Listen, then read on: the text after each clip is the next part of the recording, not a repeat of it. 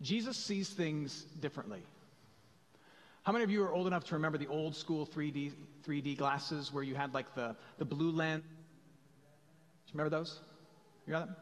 Yeah, you, you, you got them when you saw Jaws 3D in the mid 80s and you took them home. And on the car ride home, you marveled at how weird it made the world look. When you hear the teachings of Jesus, when you hear him speak, and then, and then when you look at the life that he lived, the people that he hung out with, and certainly the message that he preached, it becomes very quickly clear to you that he, he views the world through very different lenses. I mean, you could say that, that Jesus' message and his life, it all seems to come from another world. Uh, for example, if Jesus were here, like right now, flesh and blood, standing next to me, and we, we asked him basic questions that, that any normal human being living in the 21st century be able to a- answer in a normal way, Jesus would answer probably in such a way that would make all of us scratch our heads. That's what we know from what he speaks about in the scriptures. So, for example, if Jesus were standing, whoops, Jesus were standing right here, and we were to say to him, Jesus, who's the greatest person in the world? Jesus would say something like, the least and the lowliest among you. And you'd be thinking, all right, I was thinking maybe you'd say something like the Pope or Beyonce, but okay. Jesus, what's, what's your favorite food? I'll give you a softball. What's your favorite food? What's the best cuisine in mankind? And Jesus would say, I'm the bread of life. He who hungers for me will never truly hunger. And you'd be like, okay, I'm gluten free, doing a keto thing. That doesn't really work for me. Let, let, let, me ask, let me ask you another question. What advice do you have to give to someone who wants to make the most of their life, who really wants to crush this life? What would you say to them? And Jesus would respond with, He who saves himself will lose himself. And the last, oh, they're the ones who will be first.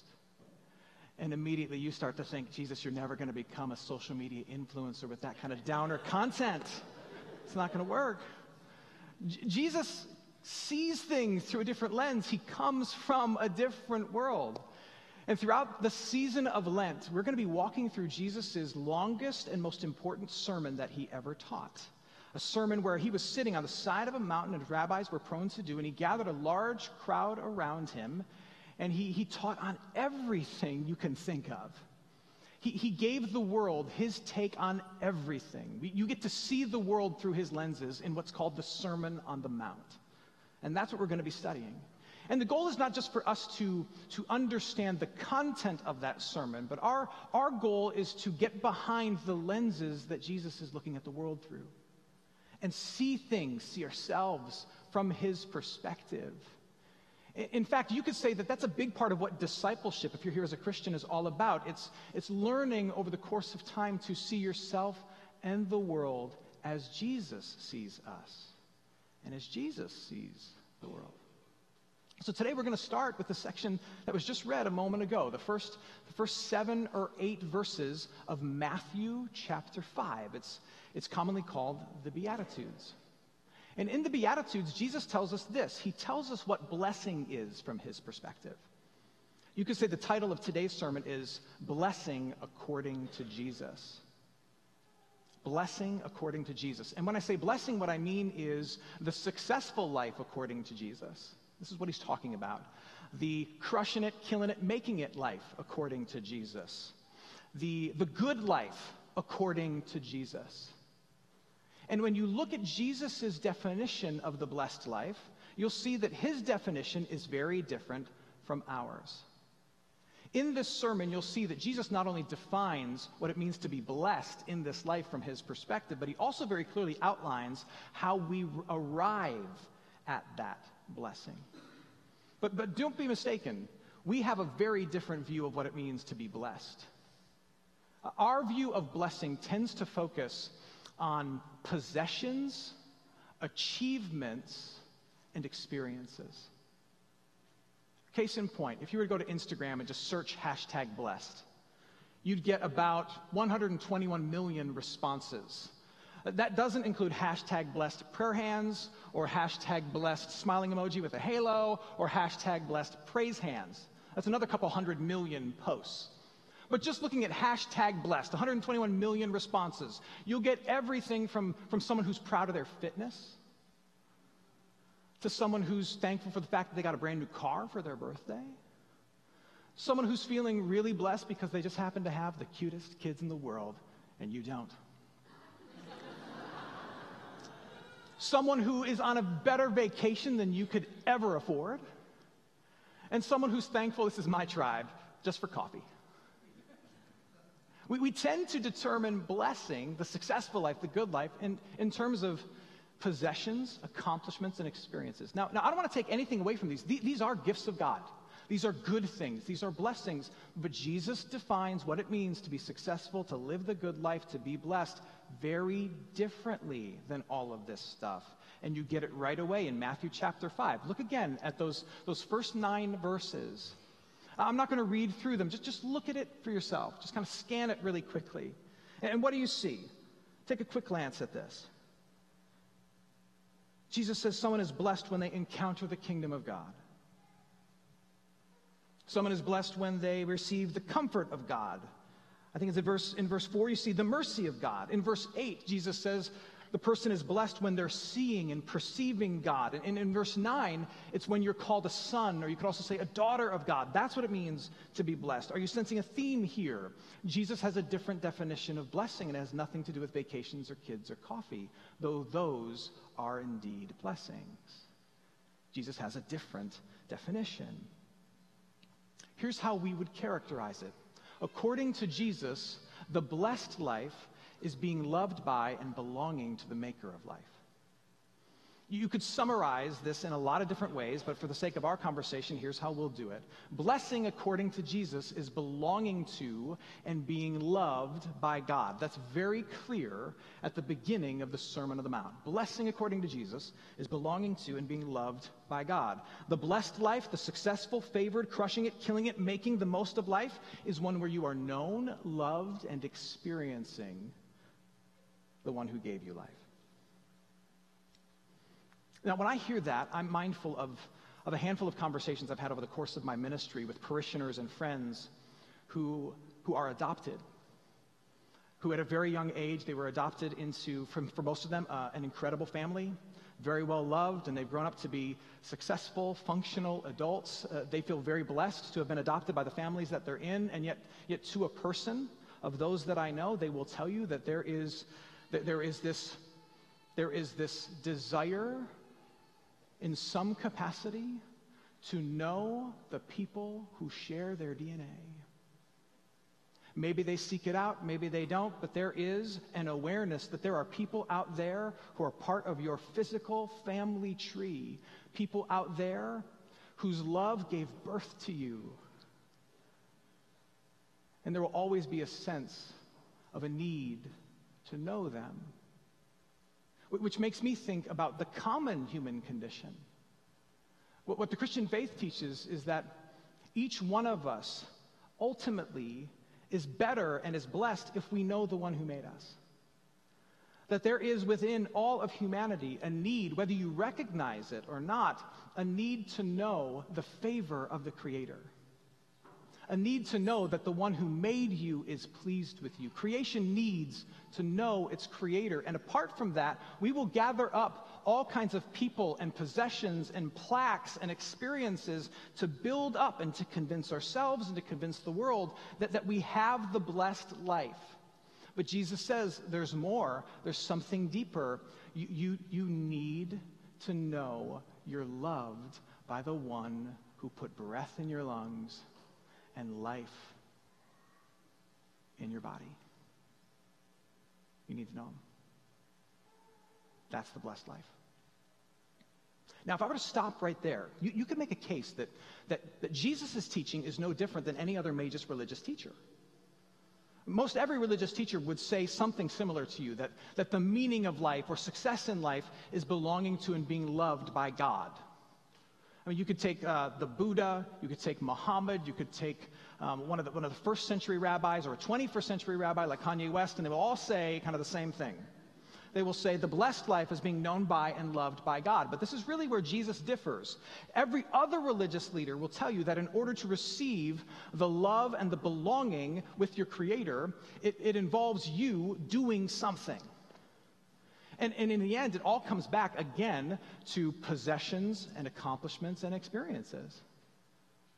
What every other religion will ultimately say to you is, is you need to uh, worship in a certain way or with a certain frequency, or you need to, to pray a certain amount or surround yourself with certain people or avoid certain degrees or, or intensity of sin. Uh, you need to really want it bad in order to be connected to God. You need to prove your desire. You need to do, perform, receive something that shows you want to be or are and can be connected to the divine. And yet, Jesus gives the opposite message.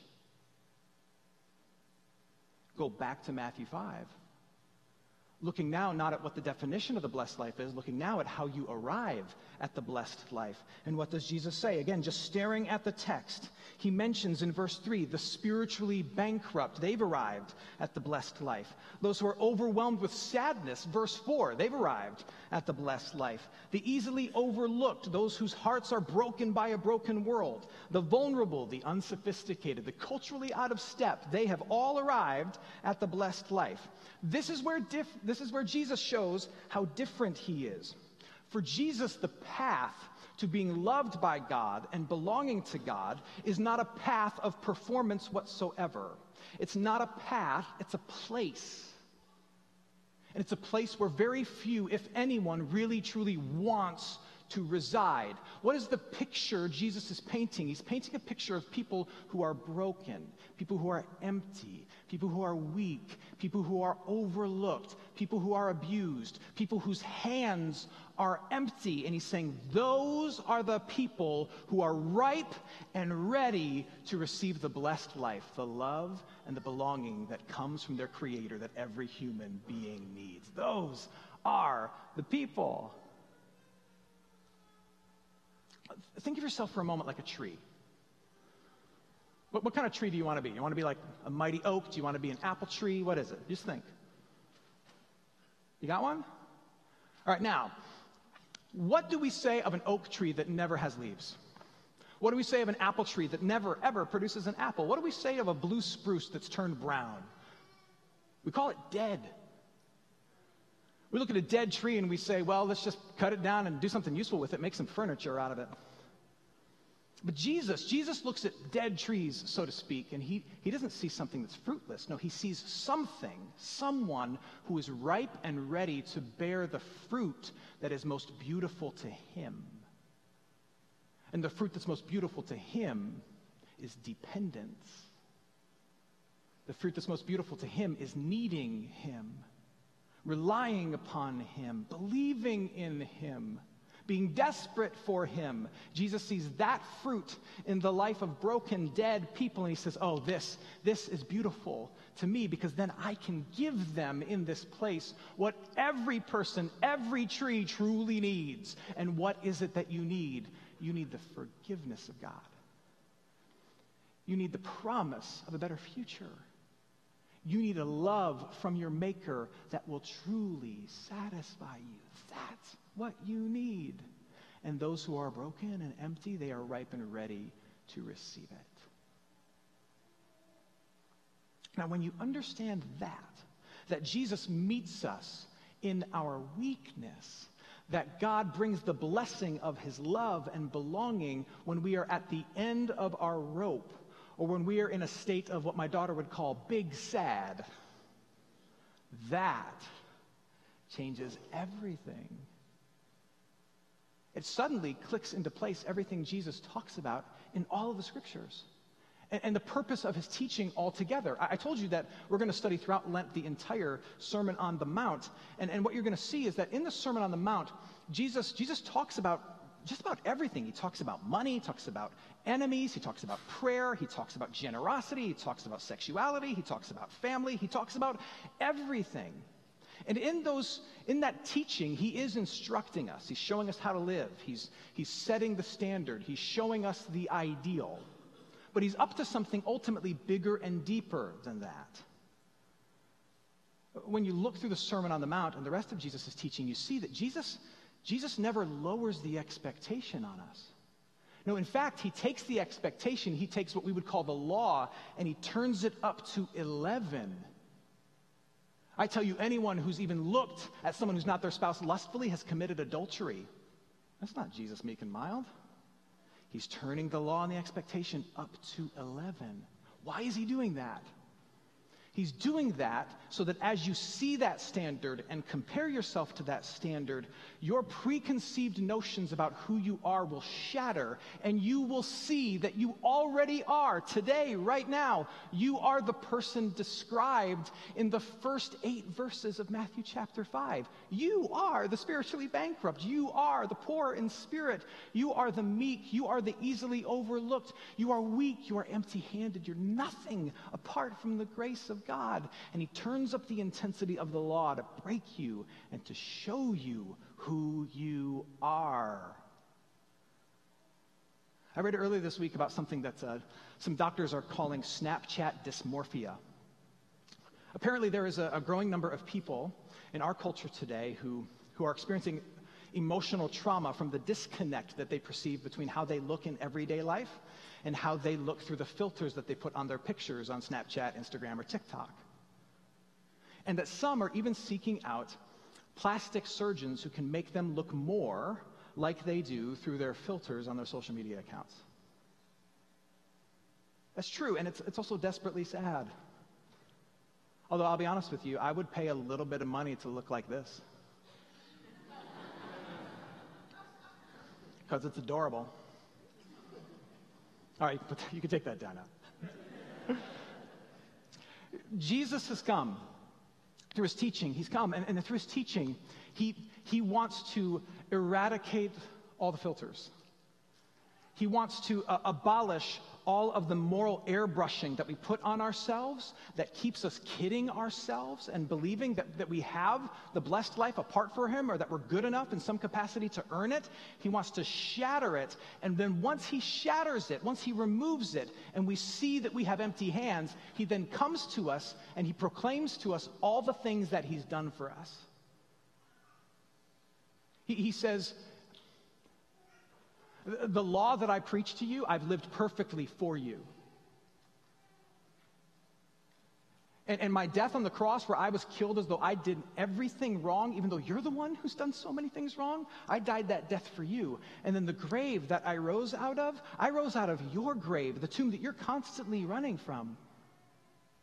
He says, Look, I, I, know that you're a dead tree, a bad kid, a screwed up son, a messed up daughter. I know who you are. And yet, everything that I've done, I've done it for you. I've lived for you, died for you, and risen for you. And now, in your emptiness, I meet you and I tell you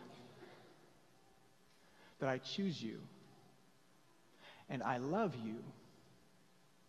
I forgive you. And I'm making you brand new. You have the love of God and you belong to his family. That's what he does. That's what he's up to. Now, this morning, there, there are three types of people here with us this morning. There are the broke, the blind, and the woke. And every teenager in the room is going to hate the fact that I used the word woke. But that's part of why I did it. The blind are those who don't see their need for the grace and the mercy of God. You're not opposed to it, but you, you, you come in here, and, and from our perspective, your eyes are still closed to the fact that your hands are actually empty, that you are the person described in the first five verses of Matthew chapter 5. You're still defining your life and, and blessedness and success largely upon uh, accomplishments and possessions and experiences. And you look at your life and you say, it's far from perfect, but, but it's okay. And when we talk about things like God's mercy and grace, again, you're not opposed to it, but you don't really feel any hunger, any need for it. And if that's you, if you are, from our perspective, blind to your need, then I'll be honest with you this morning, I, I don't really have anything for you. Other, other than an invitation, perhaps. An invitation to, to join us in the coming weeks as we look at Jesus' sermon and his teaching about things that you care about, about things like, like family and money and anxiety. He's going to touch on all those things. And as he teaches on those things, I, I would say that you should just ask yourself a question according to Jesus' teaching how am I doing?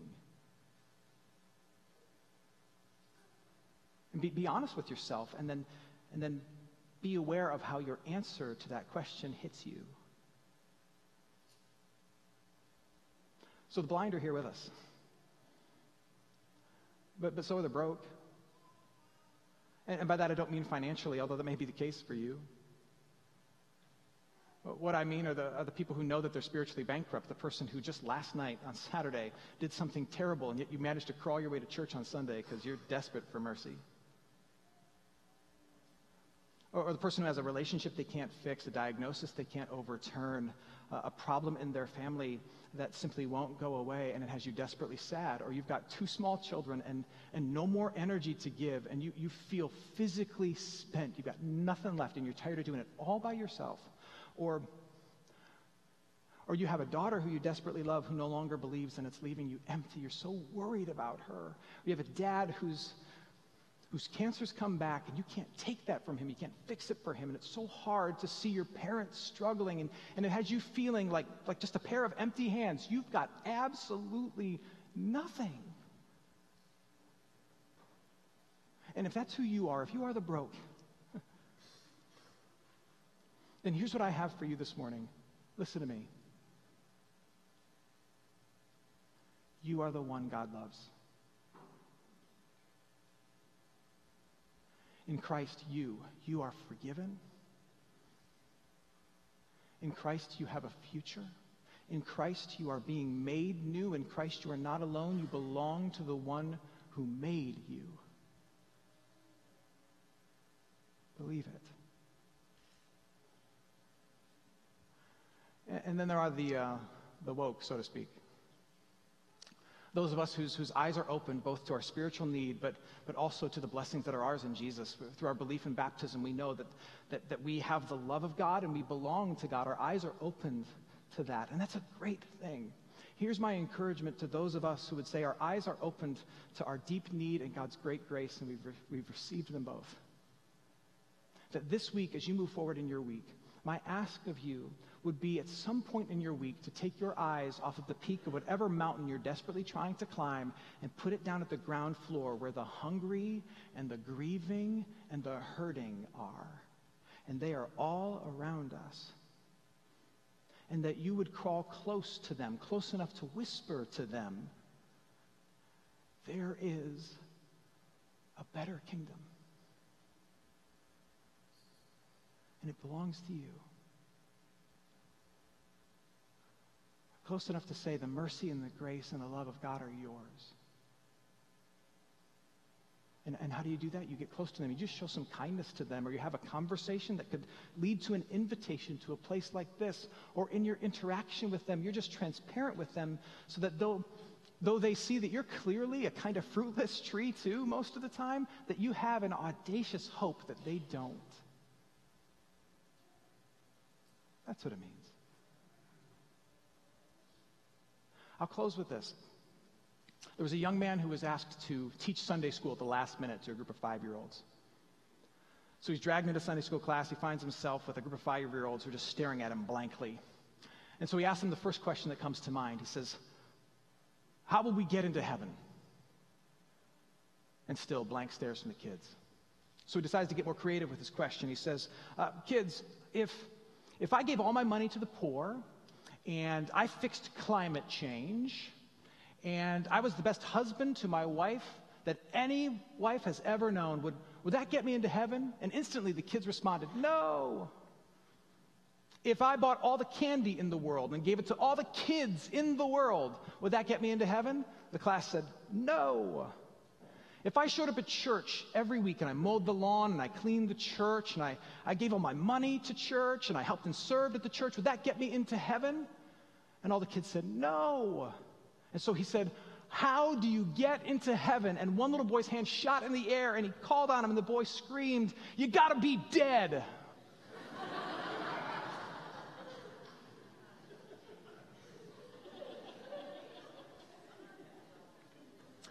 That little boy's words were truer than he knew. Jesus sees the world differently. He sees the world differently Blessing is belonging to and being loved by God, and that blessing meets us not through a series of accomplishments, but it meets us in our weakness when we're ready to receive it, and Christ gives it to us. You arrive at the blessed life when you encounter Jesus Christ, who loves and embraces and resurrects dead people. More next week. Let's pray.